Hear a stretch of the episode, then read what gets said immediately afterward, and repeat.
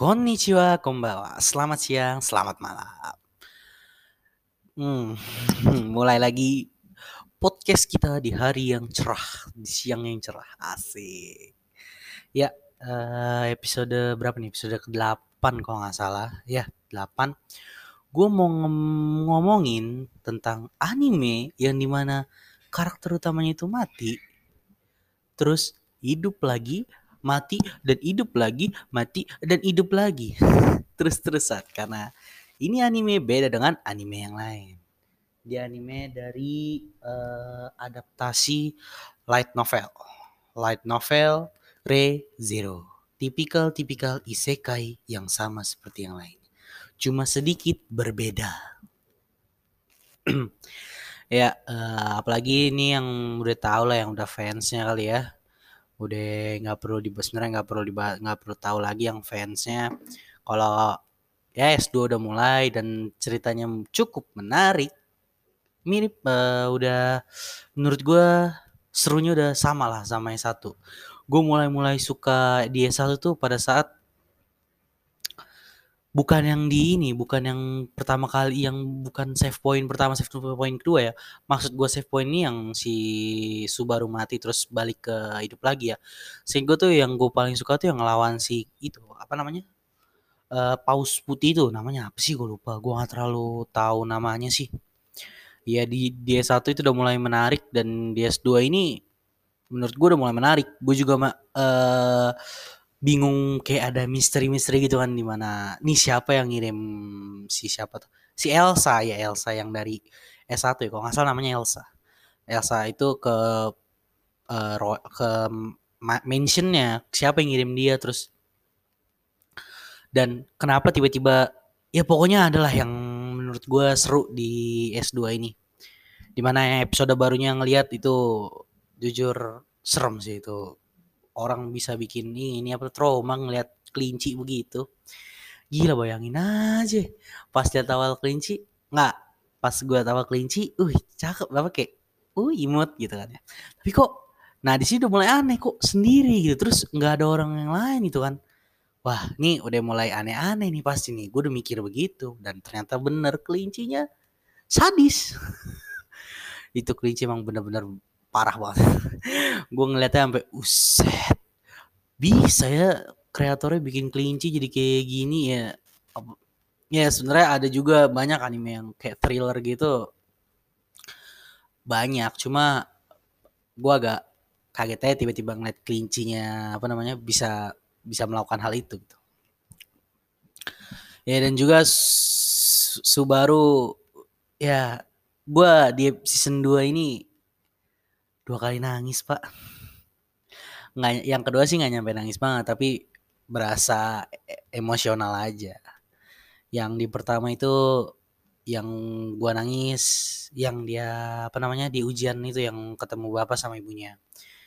Itu lumayan sih. Gua nggak, biasanya kan kalau tipikal isekai yang lainnya gitu kan nggak pernah ngebahas orang tua, maksudnya dia udah ninggalin dunia itu ya sudah selesai gitu tuh. Tapi si Subaru di Re:Zero ini dikasih lihat ternyata meninggalkan hal itu tuh nggak segampang itu yang dikira gitu. Jadi kayak seenaknya langsung ke isekai, aku berpetualang gitu. Nggak segampang itu ternyata. Ya kalau dipikir-pikir benar, ada realnya juga, ada nyatanya juga kalau misalnya kita berpisah tanpa sampai jumpa gitu, tanpa mengucapkan ini, sedih juga sih tiba-tiba langsung ngilang gitu aja kan, lumayan gitu, apalagi jatuhnya orang tua gitu. Dan gue udah berapa kali di yang itu tuh, di yang episode itu tuh gue 2 kali nangis loh di episode itu, yang dia pisah sama bapaknya terus sama ibunya itu. Bener sih, berasa banget kalau kita berpisah. Setidaknya bilanglah atau bagaimana, ini kan enggak, si Subaru langsung ke isekai. Dan hal ini yang bikin emosional ini menurut gue di S1 enggak ada. Bener-bener enggak ada kayaknya. Kalau bagi gue enggak ada di S1. Meskipun ada beberapa kayak misalnya apa ya, yang si Subaru jadi kayak hampir gila lah atau gimana, tapi kurang, menurut gue kurangnya bikin emosionalnya kurang untuk gue, kurang untuk mengeluarkan air mata tuh kurang.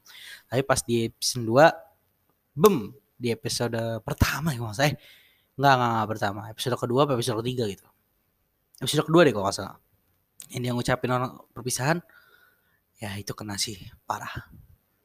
Dan ini di Re:Zero season 1 nggak ada hal-hal adegan kayak gitu tuh, nggak ada ya. Dan juga ada beberapa misteri yang gue muter otak nih, apa sih maksudnya, kayak tiba-tiba Elsa ada di apa namanya, Elsa ya kalau nggak salah namanya, Elsa itu kenapa ada di mansionnya, kenapa gue nggak tahu itu kok bisa ada tiba-tiba ada dia gitu kan.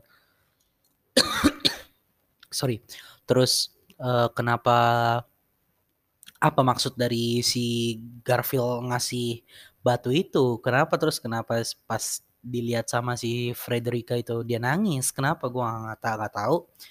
Dan kenapa si Subaru juga udah bisa apa namanya, maksudnya ingin, oh iya, yang apa, masalah ujian gitu kan, ujian ini di awal kan si Garfield ngomong kenapa nggak lu aja gitu, itu pas lagi si Subaru mau keluar dari sanctuary ya, sanctuary itu, kenapa lu nggak lu aja, kenapa malah si Emilia. Tapi berapa kali ngulang kok si Garfield malah nggak ngomong begitu, malah dia malah kebalikannya, pengennya si Emilianya yang malah apa namanya, disuruh, malah yang disuruh tuh Emilianya bukan si Subarunya, karena Subaru kan emang udah lulus 1 ya, si Emilia belum. Dan kenapa maksud gue dia marah, dia nggak mau kalau misalnya si Subaru itu yang nyelesain ujiannya biar pada selesai, biar pelindungnya itu kelepas, kenapa kan nggak tahu. Terus ada juga yang bagian kayak siapa sih itu yang nenek-nenek loli itu, kenapa tiba-tiba jadi musuh, gue nggak ngerti juga. Emang Re:Zero banyak misterinya sih, dan itu seru, dan itu letak seru Re:Zero nggak bisa kebaca. Dan gue saat ini ngeri ada spoiler, banyak spoiler bertebaran di apa namanya, kalau lihat di, kalau gue nonton tuh di komennya, di kolom komennya ada aja yang ngasih spoiler. Untungnya kalau gue kan nonton yang sub English ya, mereka lebih beradab. Kalau di spoiler tuh kayak dikasih tutupan gitu lah. Ya di Indonesia gak pernah ngeliat sih gue. Kalau di web Indonesia gue kurang lihat, tapi gue biasa nonton di website Inggris, jadi subtitle Inggris, jadi mereka ngasih kayak ditutupin gitu biar kalau lu bisa ngeliat lu klik aja, tapi lu kalau nggak mau lihat ya nggak apa-apa, nggak bakal ketahuan. Dan gue alhamdulillah belum dapet spoilernya, jadi gue bener-bener nonton S2 ini bener-bener nggak tahu. Dulu pas S1 selesai gue pengen banget baca light novel ya, cuma kayaknya lebih berasaan di anime ya kayaknya ya, kayak kalau lihat, kalau apa kalau dilihat di light novelnya kayak lebih berasaan di ininya apa namanya, di anime daripada bacanya. Ya gue juga belum pernah baca sih, gue light novel baru baca Toaru doang sama Sao, jadi gue belum baca ya Re:Zero. Mungkin nanti S2 selesai baru gue baca, kemungkinan, kalau misal udah gak sabar banget. Karena bayangin aja S1 aja 2000 berapa nih? Ntar gue lagi lihat. S1 itu 2000 mana sih? Ah ini nih. S1 itu 2016. Muncul lagi 2020 pak. 4 tahun. Untuk satu seasonnya 4 tahun. Padahal jatuh itu kalau dibikin tahun depannya kayak itu bakal sukses sih menurut gue. Bakal banyak yang nonton, tapi nunggu 4 tahun. Apa karena emang udah deket sama light novel atau gimana gue gak tahu. Tapi gila 4 tahun cuy, itu masih mending daripada Toaru 8 tahun dari S2 ke S3, dan S3 nya mengecewakan ya, itu kalau ya Toaru gue bakal bahas di Toaru Majutsu ya, bukan Toaru Kagaku, itu gue bakal bahas lagi nanti. Tapi ini gue mau bahas Re:Zero dulu. Ya tadi kan gue udah ngejelasin ada dua kali gue mengeluarkan air mata, asik, air mata lelaki, anjir. Yang tadinya yang apa sih namanya tuh, yang awal tuh kan dia perpisahan sama orang tuanya, meskipun itu bukan orang tuanya, dia cuma ujian doang. Dan yang kedua adalah yang pas si Subaru nangis, dia ngucapin kalau dia bisa balik dari kematian. Kan biasanya kan dari S1 dari awal tuh dia nggak bisa ngomong gitu. Kalau misalnya dia ngomong gitu ada yang kadang mati kan, kalau nggak salah yang dia pengen ngomong kayak Emilia aja, Emilia mati. Terus sekali dia ngomong kayak jantungnya dipegang sama si itu ya, siapa ya, si Satella ya kayaknya, gue nggak tahu juga. Jadi dia nggak pernah bisa ngungkapin perasaan itu.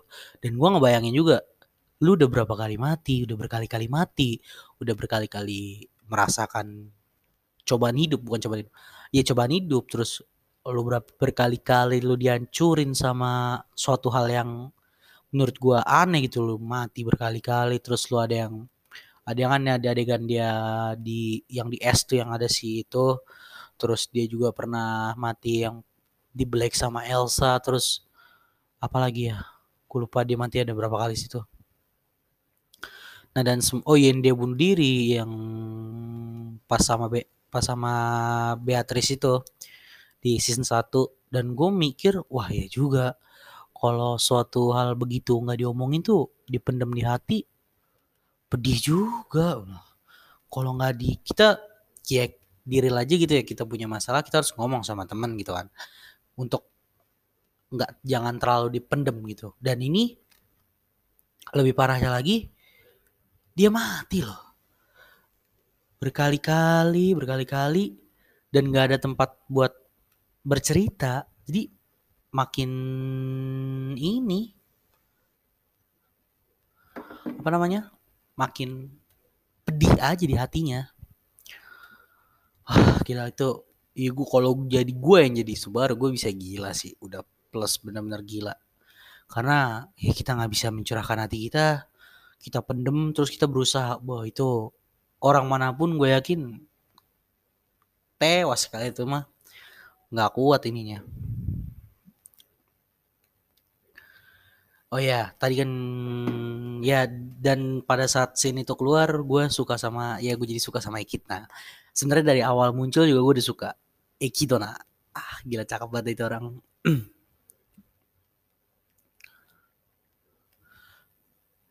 Terus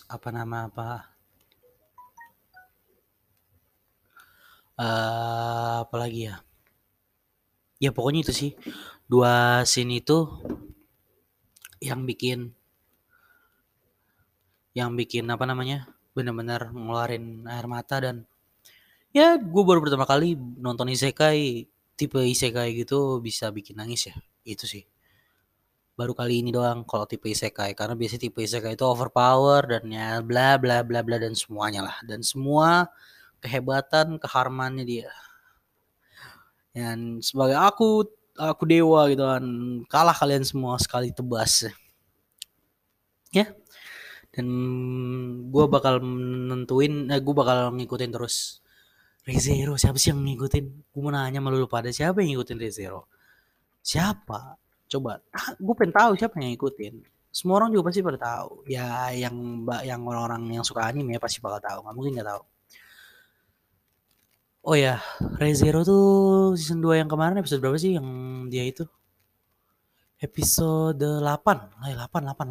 Episode 8. Dan gue nungguin episode 9-nya kayaknya Kamis keluar. Season 2 kan setiap Kamis ya keluar ya.